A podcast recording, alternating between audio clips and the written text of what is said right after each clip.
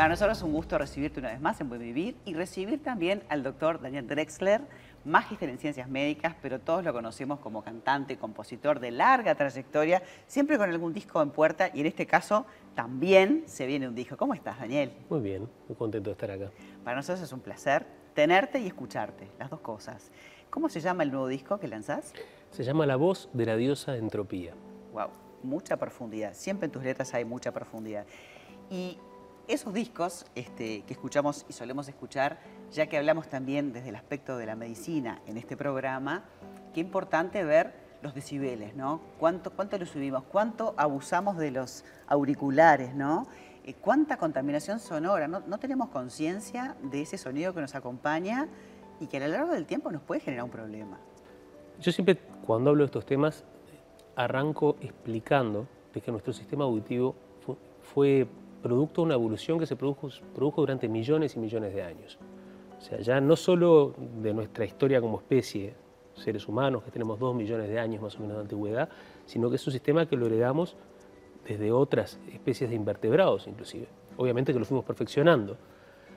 Durante toda esa historia no existían los sonidos agudos del volumen que existen hoy en día. O sea, a partir de la revolución industrial, a partir de la revolución de la electricidad, y ni que hablar de la revolución digital, se empezaron a producir sonidos, sobre todo en frecuencias agudas, por arriba de los 80, 90, 100 decibeles, que no eran normales en el entorno en el cual se desarrolló y evolucionó este sistema auditivo. Entonces el sistema auditivo no está preparado para eso. Por más que evolucionamos y nos adaptamos, a veces superan esos decibeles y son los que nos pueden generar el problema. Lo que pasa es que la evolución lleva años, a veces lleva décadas, a veces lleva cientos de años, y sin lugar a dudas nuestro sistema se enfrentó de golpe, nuestro sistema como, como seres humanos en los últimos 30, 40, 50 años, a un nivel de intensidades, y repito, principalmente en las frecuencias agudas, porque para las frecuencias graves estamos preparados para protegernos, pero es un nivel de intensidades que no existen en la naturaleza.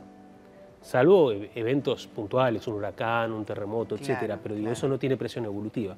Entonces, eh, el sistema no está preparado y si sumamos eso, un aumento de la intensidad del sonido, a un aumento de la expectativa de vida, la confluencia de esos dos factores va generando que cada vez haya más personas con problemas auditivos.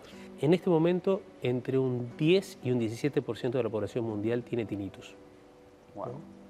Eso está obviamente relacionado a muchas causas, pero la exposición al ruido, ¿no? la contaminación acústica, sin lugar a dudas es una de las, de las causas centrales. Y si estamos hablando de 7 mil millones de personas en el mundo, estamos hablando que probablemente mil millones de personas están teniendo problemas en este momento. Es impresionante. Son números enormes enormes, enormes. Cuanto más agudo el sonido, o sea, cuanto más estemos yendo hacia el rango de las altas frecuencias, que, a ver, vamos a hablar un poquito de antemano. La, audición humana va de 20 hercios a 20.000 hercios. Las altas frecuencias son de 8.000 hercios a 20.000. Aquellos sonidos que están entre 8.000 y 20.000 son particularmente dañinos, pero también son muy dañinos aquellos sonidos que están entre 3.000 y 8.000 hercios. Por abajo de los 3.000 hercios ya el daño empieza a ser menor. ¿Por qué? Porque esos sonidos graves de alta intensidad existen en la naturaleza y el sistema estaba preparado. Por eso vuelvo a lo, por lo que empecé, ¿no?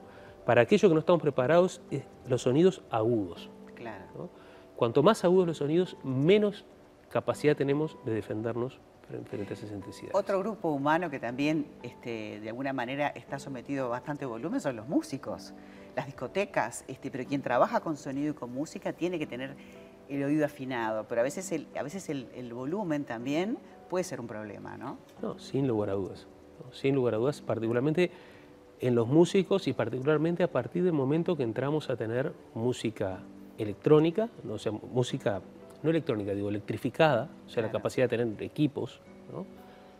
y más todavía cuando apareció la revolución digital, porque hoy en día cualquier dispositivo que uno se ponga en los oídos puede reproducir intensidades de 120, 130 decibeles sin... Es una locura. Sin este, distorsionar. Acá te hablo de tus dos pasiones de alguna manera, ¿no? Sin lugar a dudas. Este, pero, he escuchado que mucha gente que está involucrada en la música o que suele usar auriculares, la gente joven que se pone y se sube el volumen, no es consciente del daño que se está haciendo, ¿no?